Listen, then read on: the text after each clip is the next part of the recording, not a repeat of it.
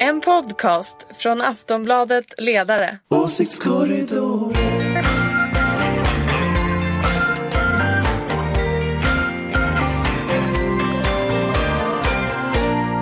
Välkomna till Åsiktskorridoren. Eh, försenat avsnitt. Eh, fokus på USA-valet. Jag heter Fredrik Virtanen. Ulrika Schenström, hej! Hej, här är jag. Och du är moderat. Jajamän. Det var någon sån där troll på nätet som eh, kommenterade vår senaste bild. Ja, så där ser vänstern ut nu för tiden. Det är som karikatyr av vänstern. Ja jag vet det var väldigt roligt Ja. faktiskt. Då var det någon som upplyste så här, det är ingen som ser att det är Ulrika Schenström som står där. Och då blev det så här rasande som var så här, vad gör hon där? Ja, men, alltså, folk bara kommenterar, men ingen aning om någonting. Men det var, jag orkar inte ens bry Det är mig. helt ovanligt på nätet faktiskt. Mm, exakt. Eh, Jonna Sima, hej! Och Anders Lindberg. Hej hej. Mm, ni är sossar. Eh, jag är helt deprimerad, jag har ingenting att säga. Jag, jag var så trött idag så Det är en jag, i, min. I min senaste valanalys på nöjessidorna kallar de bara för trumpenis hela tiden. Så, så, så, så, så uppgiven Det har ju du jag. velat kalla honom i ett Nej, inte halvår. just trumpenis men jag har velat prata om har eh, sagt flera gånger att vi mm. borde skriva om Trumps lilla penis. Ja exakt För det, skulle, det enda han bryr sig om är sådana saker hade varit en game Ja changer. det tror jag om Hillary hade gjort det, det tror jag Hon trodde man kunde vinna en gyttjebrottning genom eh, finess Det tror jag också. mm. Jag börjar- tro att det, att det är över, jag vet inte riktigt. Ni får, ni får, ni får Ja, Jag kan tala om en sak Mm. för er. Solen kommer gå upp imorgon. Och den kommer att gå ner. Och jag tror att, Fast med det här vädret som är just nu så är det faktiskt tveksamt det också. ja och det den var- går upp. är Och den går ner lite tidigare än du grådaskig, önskar. eh, Men den går upp. Eh, och jag tror en att eh, supermåne idag. Men det är en metafor, ja det är det man får nog ta och samla det är en sig istället. Ibland kan man använda sånt också, typ, ungefär som poesi Men jag tycker det mest intressanta kanske är hur förvånad Trump själv ser ut att vara. Eh, Det var, jag läste ju Fredriks krönika idag på Nöjessidan eh, på måndagen. Eh, och, men du citerade också, kanske det var Lena Andersson eller någon annan, om att eh, han egentligen bara velat vin, vinna. Alltså sen vill han inte styra landet. Och så känns det lite tycker jag. När Jag trodde ska- det fram tills de här första utnämningarna kom i, i natt tror jag och jag blev livrädd igen Jag- eh, jag- jag- Breitbart Token Steve Bannon. Jaha. Ja, han som alltså, ja Altmedias konung kan man väl kalla Allt högermedias konung Alltså, alltså det, det, är ju, det är ju motsvarigheten till Avpixlats Mm. eh, chefsredaktör kan man säga eller en, liksom en ledande person i den strukturen. Men, men det här är mycket större. Alltså Breitbart är ju ett riktigt, ett riktigt nyhetshus. Kan man jämföra honom med Kent Ekeroth? Nej, jag skulle nog säga att det är en medial version. Alltså Kent Ekeroth är ju en politiker. Det här är ju en person som är liksom en del av den alternativa medierörelsen. Så att det här är ju en eh, lite annan typ av, av person. Dels, dels så kommer han ju ur den här White Supremacist-rörelsen. Alltså att, att, att han är det är en rasistisk rörelse eh, som, som har sina rötter i nynazism och, och i, i den typen, Ku Klux Klan och så, den typen av grupper. Och, och Breitbart är ju den, de gruppernas röst på nätet. Och han har ju lett Breitbart efter att den som grundade Breitbart, alltså Breitbart själv, eh, avled för några år sedan. Så, så att det här är ju alltså nyckelpersonen i att sprida det här budskapet. kan Och han säga. blev nu, var det Chief of Staff? eller? Nej, Nej, han, han han blev chefstrateg. chefstrateg. Chefstrateg, mm. Man kan säga Vilket att vi, gör att han har ju inte lika mycket ansvar då som den andra som blev Chief of Staff. Han den här Prebus som är Prebus, ja. Republikanernas kommitténs ordförande. Men, Jämförelsevis en mycket mer rimlig person nej det skulle jag inte säga utan Nej. vad han har gjort är ju att han har ju liksom gjort Donald Trump till en republikansk kandidat. Han har ju liksom välkomnat honom in i den republikanska maktstrukturen. Sen är det ju, alltså Trumps stora problem det är ju att han är ju inte egentligen republikan utan han är ju en oberoende kandidat som tog över republikanska partiet och vann valet. Så att på det sättet så är det klart att, att nu ska ju alla de här människorna som inte tycker som honom inom republikanerna liksom samsas och, och och det kanske håller några dagar och det kanske håller några veckor Men sen så kommer ju skillnaderna börja synas tror jag Ja, Men ja jag jag är rädd för bara att jag, alltså människor och makt och, och i partier att man sällar sig ändå till den som har makt tyvärr. Eh, jag har sett det många gånger tidigare eh, trots att man kanske inte håller med personen i fråga utan man bara jaha nu är det den här ordningen. Men jag vill gå tillbaka till en sak som jag eh, skulle bara vilja säga och det är att jag är ganska säker på att han visste att han skulle vinna. Eh, för jag lyssnade på någon intervju jag kommer inte ihåg vem det var som jag hörde i bilen igår eh, när jag satt och lyssnade på Godmorgon världen. Där man diskuterade opinionssiffror. Och vi har ju diskuterat det här med opinionssiffror och vi har diskuterat att man inte litar på opinionssiffror och så vidare. Men då var det någon som hade träffat den inre cirkeln i eh, Obama, eh, i Obamas, nu hör ni, eh, i Trumps Trump. kampanj. Och de visade siffror på hur de låg till. Så att eh, det kanske är en fråga om pengar, hur man, ja, hur man får loss saker. Jag vet inte men jag är ganska säker på att han trodde att han skulle vinna. Han, han beskriver ju själv i den här 60 minutes, den inte stora intervjun som var i, vad var det, fredags? Ja, Eller igår, ja den spelades in i fredags i alla fall. Då, då, då berättar han ju själv hur han, han natten innan valdagen eh, Stod ett på natten i Michigan tror jag det var och hade då ett, ett valmöte som var hopkallat strax innan som hade ett, över 30 000 personer och då sa han ju själv att då trodde han ju inte att han kunde förlora. För kan man samla ihop 30 000 människor i Michigan klockan ett på natten dagen innan valet då, då har man momentum.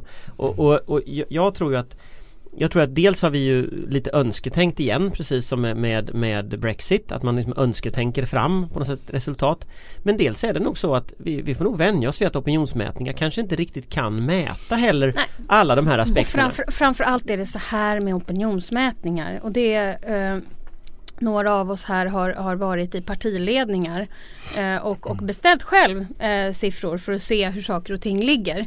Och de partiledningar som använder det och sen går slaviskt efter de här är ju fullkomligt livsfarligt för då är det ju bara blöta fingret. Opinionsundersökningar ska ses som trender.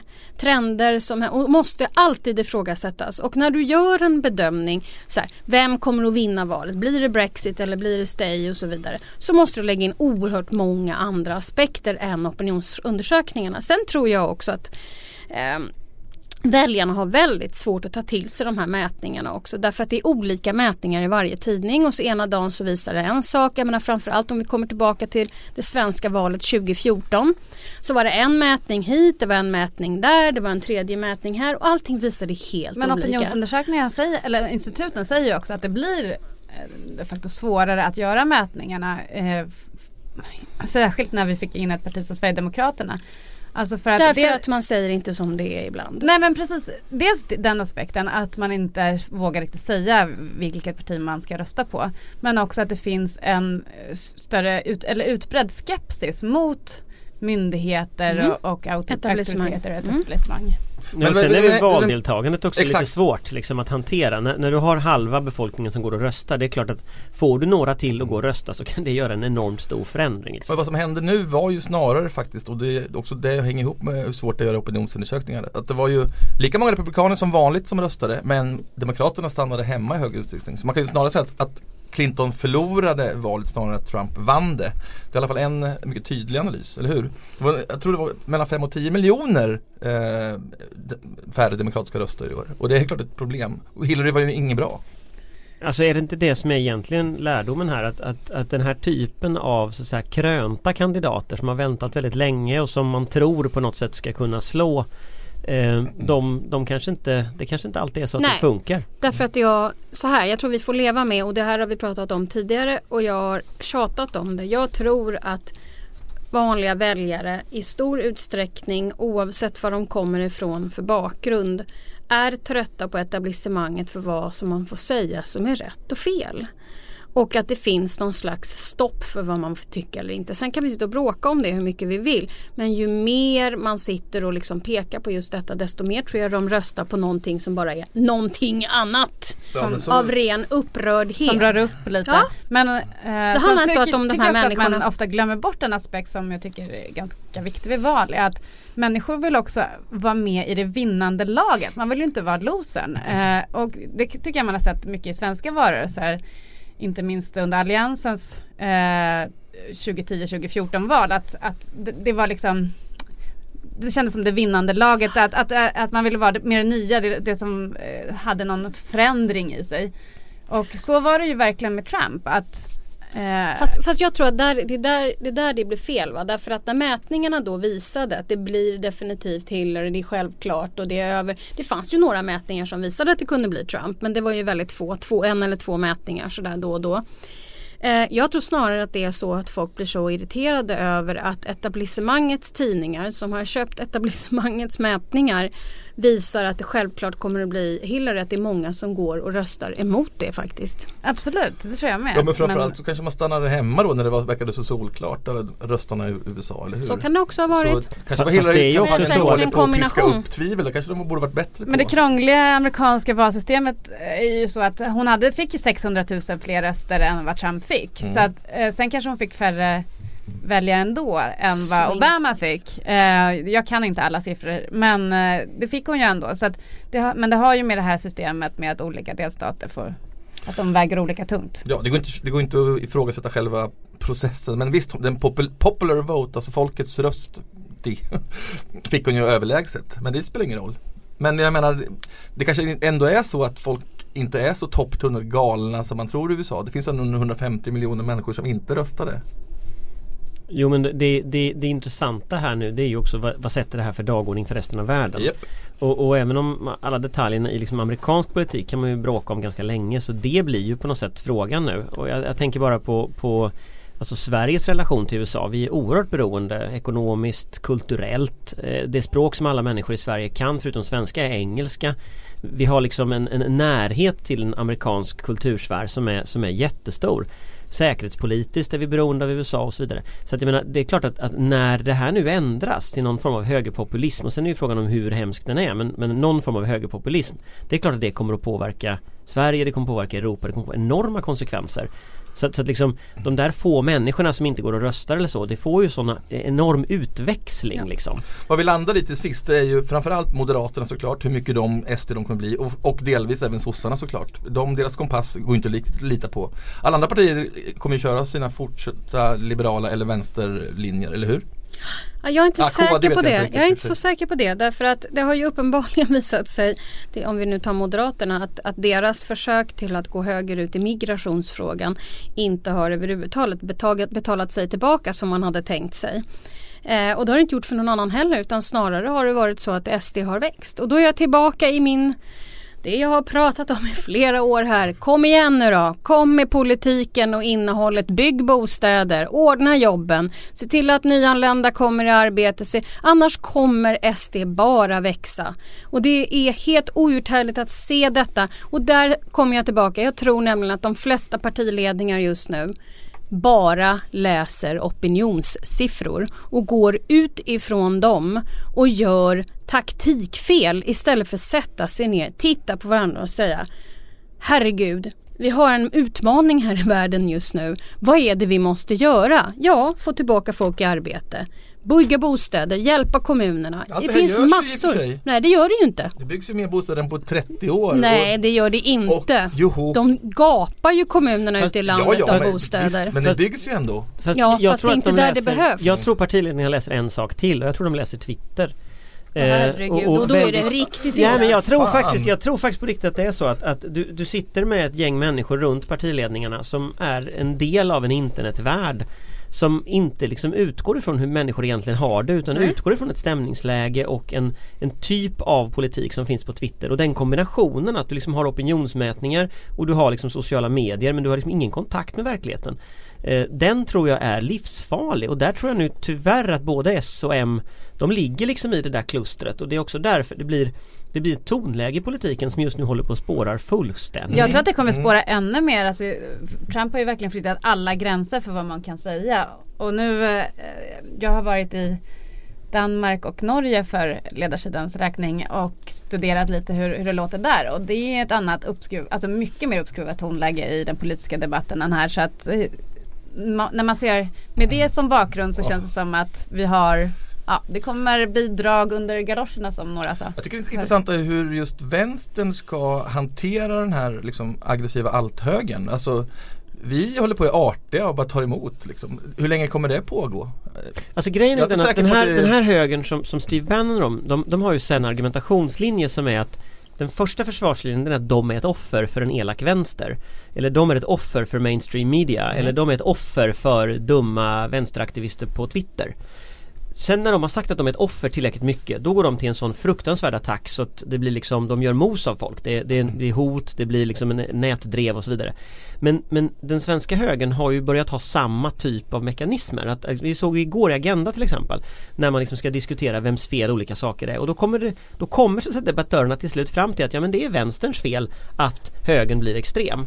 Och, och, och det här ser vi ju nu i samtalet här så jag tror att vad vi kommer att se det är båda de här delarna. Dels så kommer det bli en jättestor sverigedemokratisk offerkofta över alltihop och dels ett fruktansvärt hårt tonläge mot vänsteraktivister, mot feminister, mot liberaler som så... inte ställer upp på detta. Mm. Och det tror jag, alltså de två komponenterna kommer vi att se nu i, i det kommer att stegras. Men det, kommer att se, det, har det, vi det sett. tror jag också att du har helt rätt i. Mm. Men det, kommer, det, är så svårt att ta debatten mot eh, och kultur. de här populisterna. Som till exempel Jim Åkesson som pratar också så, om att det här var ett slag, alltså USA-valet var ett slag mot etablissemanget.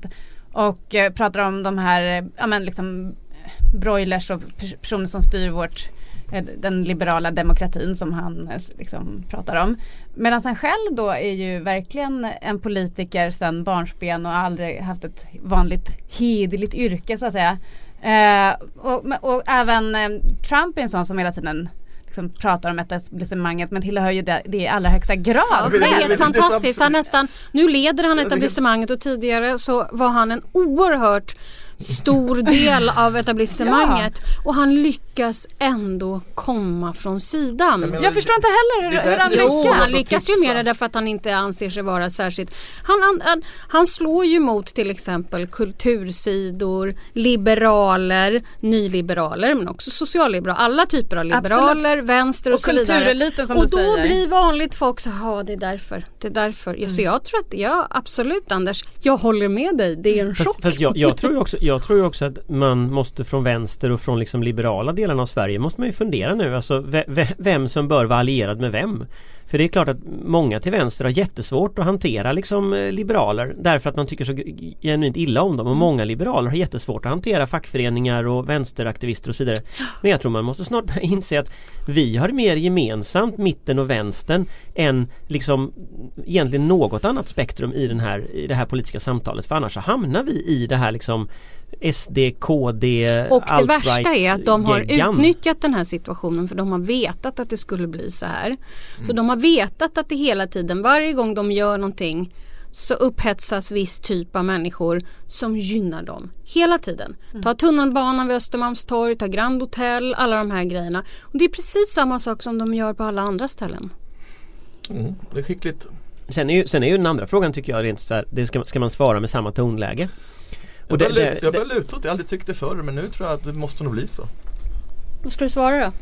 Go fuck yourself. Nej jag vet inte exakt hur man svarar. Uh, men jag menar men, men jag, tror, jag tror inte Det är klart att det, man inte vill kanske att det ska bli hur vulgärt som helst. Men, men jag såg också Agenda i söndags här och då var det en debatt mellan Alice Teodorescu från Göteborgs-Posten och så var det Peter Wolodarski från DN. Och Peter Wolodarski var den verserade liberalen medan hon eh, Alice Teodorescu gick ju väldigt på offensiven och eh, anklagande och sa att hon var den enda som hade liksom vågat säga sanningen och vågat prata om just invandringen var det ju. Ett fest, eh, festlig självbild. Ja eh, men liksom varit eh, förnuftets fanbärare i, i Sverige under de senaste sex åren tror jag det var. Eh, och då blev jag nästan irriterad på Peter Wolodarski av att han var så undfallande i sina svar. Jag ville nästan att han också skulle drämma till med storsläggan. Men det det så som aldrig kommer hända. Det kommer aldrig hända. Trumpifierad själv. Vi ska vara glada att DN till att börja med på hyfsat rätt sida men de kommer ju aldrig, de kommer ju alltid tycka att det blir, att det är tråkig ton här på alla sidor. Kommer de ju bara säga, åh vad tråkig ton är, nu måste vi prata, nu måste vi lugna ner oss. Jo, måste vi ha men, det ni, men ni, ni, ni, minns ju hur Hur kan ni kalla eh, Hanif Bali och hans anhang för brunråttor? Det är fruktansvärt. usch, usch, usch, hur kan ni göra det Cecilia Hagen? Ja, vad fan. Är det människor som sprider hat på nätet, för, förtrycker varenda jävla minoritet, beljuger folk. Så ska de bli kränkta över detta. DN måste ju faktiskt genomskåda den här skiten och verkligen ta ställning. Fast jag, jag tror ju... Är inte du programledare? Jag, jag, jag, jag, bara säger jag är så trött på det här! Så trött på alltihopa.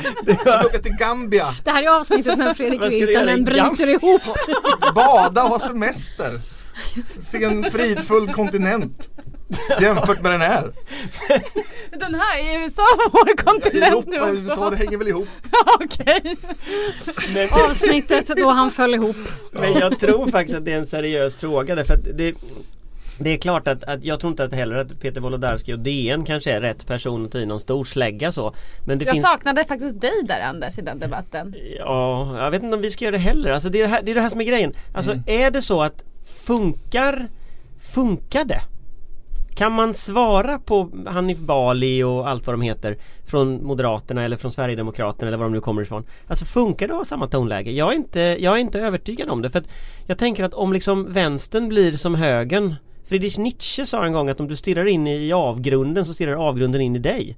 Och alltså, jag vet inte om jag, vet inte om jag tror på den kampanjmetoden riktigt. Nej men vad tror du på då? Vad Jag vet inte men jag lyfter, jag lyfter frågan hypotetiskt. Att bara att- säga smådutta lite Nej men jag i, i lyfter hårdare frågan tag lite eller? hypotetiskt därför Det att kommer inte räcka. Nej men jag tror att man ska, jag tror att man måste fundera på det. Fast, fa, ja. Alltså jag jag, jag vet inte. Alla dessa debattörer och så vidare har ett väldigt stort ansvar men jag måste nog ändå gå tillbaka till att politiken har det absolut största ansvaret. Och jag tror på positiva Och, budskap och jag, faktiskt. i- absolut. Och, och konkreta lösningar. Därför att det går inte att hålla på med taktik, peka finger, hålla på och barnsla sig på det här sättet. Utan nu måste politiken samla sig oavsett vilket parti vi pratar om och börja se på samhällsproblemen. För det är det de här väljarna vill ha. De vill ha lösningar. Sen kan du och jag gräla om hur mycket bostäder de bygger eller inte. Men det är en bättre diskussion att ha och en debatt att ha än att diskutera vem som borde ta vilken typ av ställning i någon Ja men då är vi tillbaka då Ja. i frågan då i huvudsak vad M kommer göra.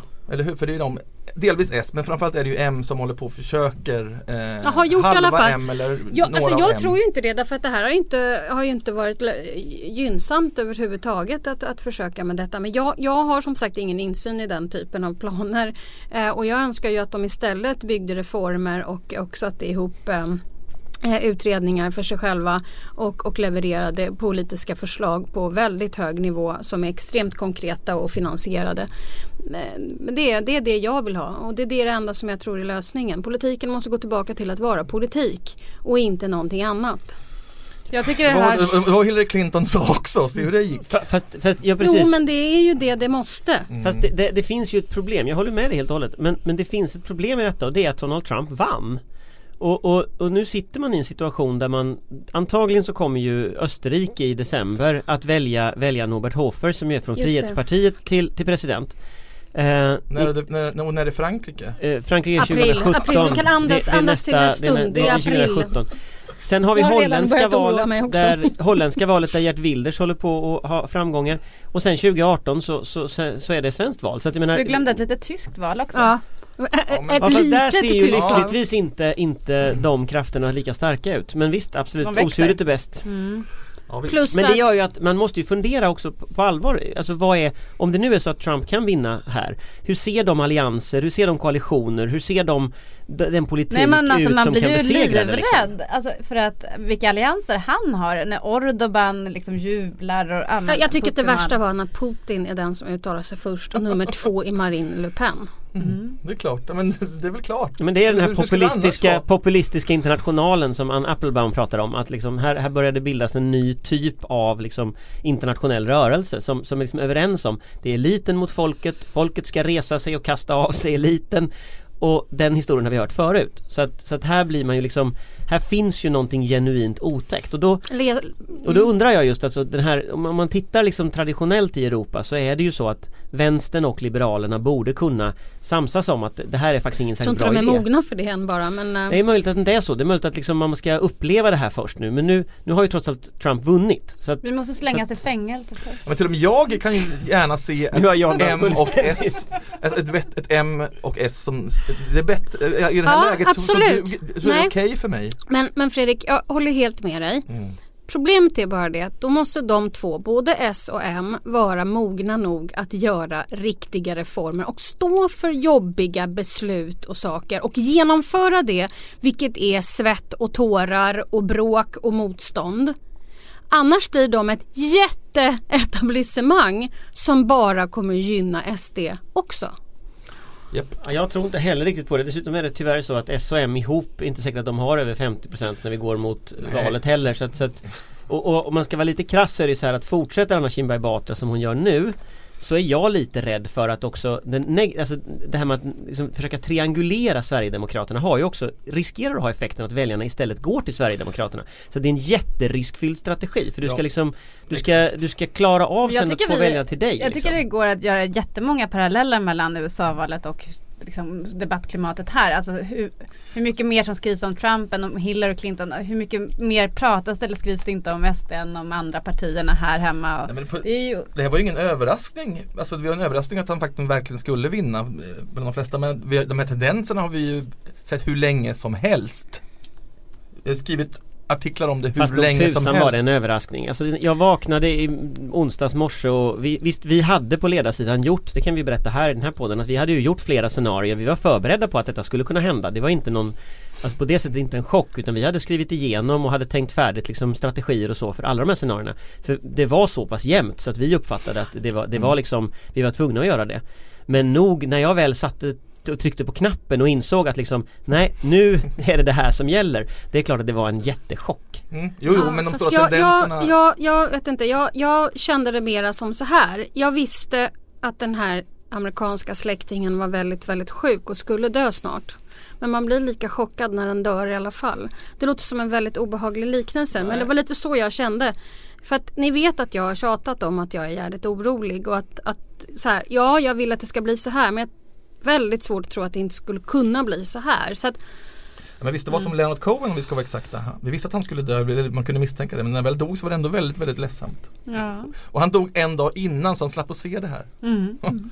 Eh, Jacques Werup en Jacques dag. Och Åke om vi nu ska gå igenom alla som har dött i veckan. Det ska vi kanske inte. För att öka den här Ja, mollstämda stämningen. Ja, men- att Fredrik måste liksom piffa upp stämningen lite. Det är du som är liksom programledare här. Sätt igång nu och Eh, piffa upp, ja jag vet inte, vi, vi kan väl prata hur länge som helst om det här och det ska väl för vi har inga fler ämnen. Har vi någon koll på Hulta Bulta eller något annat? Kan vi göra någonting tre, något trevligt här? Något- Jag menar, kan vi inte vara Ulrika bara, trevligt? solen kommer gå upp imorgon också. ja men den kommer ju tyvärr att göra det. Tyvärr, eller? Ja men liksom vi kan ju... Vi Hur kan, ska du ha det? Ja men alltså Det det, var menat som en lycklig allegori. Jo men, ja, men du verkade ju så ledsen över att jag tog så lättsamt på det bara Ja. för att jag tyckte att solen går upp imorgon. Ja men den gör det. Och vill du, vill du liksom eh, rida spärr som Carl Bildt skulle ha sagt så, mo- mot, mot eh, Trump och de här eh, onda människorna. Då kan vi inte deppa ihop utan då är det bara liksom ta ett djupt andetag och inse att solen går upp och allt ska liksom eh, Men ska vi gissa, Striden fortsätter varje dag. ska vi gissa lite vad han kommer, alltså inrikespolitiskt det här att han kommer starta kolgruvor igen och allt vad fasen folk har röstat på. Det, det, det kommer ju inte hända. Nej. Alltså han kommer ju blåsa de som har röstat på honom så det bara sjunger om det. Ja, Obamacare kommer bli kvar i stora Nej, jag delar. tror inte att han kommer det göra det. jag. Politiker har en otrevlig vana att faktiskt leva upp till sina vallöften. Mm. Kommer det byggas en Det där är någonting Mexiko? som alla drömmer om. Först drömde alla om att han inte skulle vinna. Sen kom chocken. Sen drömmer alla om att han inte inför de sakerna han tänker, som han sa att han skulle göra. Jag är ledsen alltså, jag, jag tror att det är lika bra förberedelse på att han kommer göra det han har sagt att han Så han ska kommer göra. öppna gruvorna igen alltså? Ja det är möjligt. Det Jag, han, igår, igår, alltså- igår sa han ju att han skulle börja bygga på muren och hur, mycket som sku, hur många som skulle A little åka bit of ut. fencing. Eller vad var hur var det han uttryckte Att han Ja, skulle han, bygga fick ju lite staket? frågan, han fick ju frågan från, från CBS om, om, det var, om det var om man kunde tänka sig att vissa delar var staket. Ja, Det var inget problem tyckte han. Men vissa delar skulle vara en mur. Så att liksom, eh, och, och det, det som är nyckelgrejen med det vallöftet är väl det här med making Mexico pay for it. Att Mexiko ska betala, det kan han ju glömma. Men, men, men det är klart han kan bygga, bygga mur om han vill det. Och han kan öppna kolgruvor, han kan det. Excel Keystone Pipeline om han vill det. Han kan ju träda ur klimatavtalet om han vill det. Alltså Det kommer han ju göra, det tror Ja, jag. men kom ihåg, solen går upp imorgon också. Ja, Men Ja, jag, till en viss positiva. gräns, till en viss gräns om alla de där klimatsakerna. Och så att- lite sådär för det- hånfullt skrattar åt att det är en dag i nästa imorgon jag tyckte det också. var väldigt hoppfullt. Han kanske inte är den enda som har skrivit det. Men David Brooks som, som är New York Times skribent men också krönikör i DN. Eh, han skrev nu i måndagens tidning att Ja, så det, Att- det är New York Times krönikor som de köper, ingen special. Ja, jag vet. Jag vill bara understryka det. Ja, de är översatta. Eh, nej, och men, Margareta Eklöf. Ja, guldstjärna, guldstjärna. Eh, nej men att, att förmodligen så kommer framtiden att eh, komma närmare, fortare än vad vi tror. Att, att eh, antingen kommer Trump ha avgått eller ställs inför riksrätt inom ett år skrev han. Mm. Och det tyckte jag ändå kändes hoppfullt på något sätt. Även om det låter som att det kan bli riktigt Vet, vet kaos ni, vet ni, som jag, tror, jag det. tror att det här är den så kallade förnekelsefasen vi är i just nu.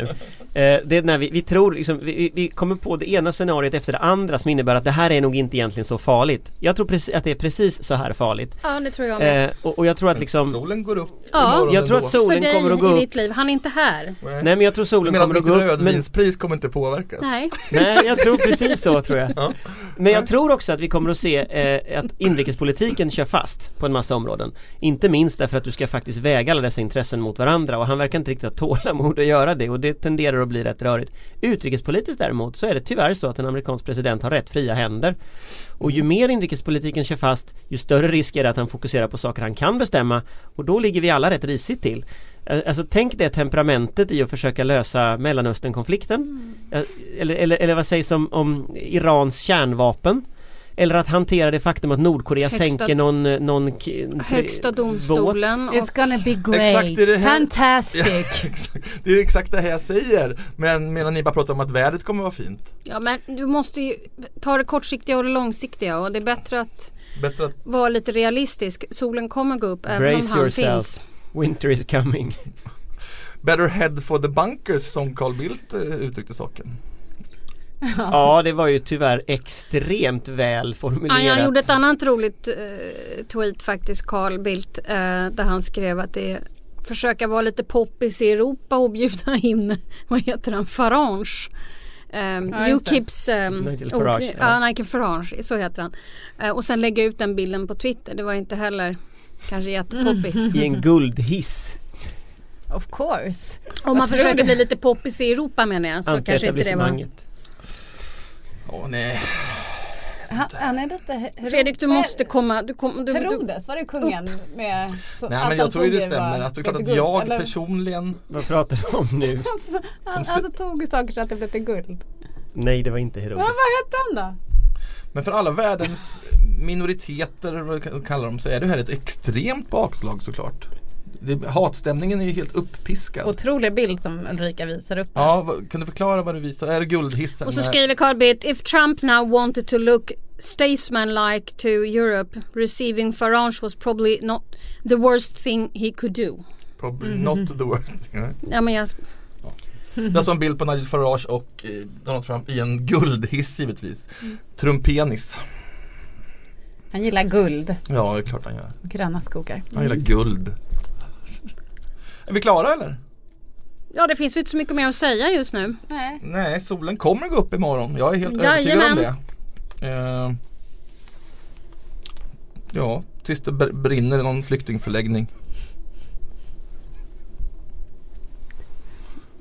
Och någon och någon sajt på nätet skriver att det är, att det är vänsters fel att det brinner i Hulta flyktingförläggningarna. åkte på safari. du Safari är i Sydafrika. Mm, Det ser det där jag också ska göra. Jag ska åka till Gambia på safari.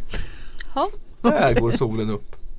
också. Afrika är framtiden. Ska vi runda av det här? Det håller Anders Borg med också om. Vill inte, vill, vill inte prata mer? Det var min monolog här. En dåre, en dåre sitter och pratar rakt ut till världen. Alltså jag blir, man blir ju trumpifierad av Trump. Det är så det kommer bli. ja, vi säger så då. Vi kan inte säga att vi ska ha en trevlig helg för det här är ju måndag när det spelades in. Det läggs ut idag. Jobba eller? duktigt Mm, hela veckan. absolut, men vi hörs på fredag igen. Det gör vi. Tack Ulrika. Schenström, Jonna Sima, Anders Lindberg. Och Fredrik Virtanen. Japp. Åsiktskorridor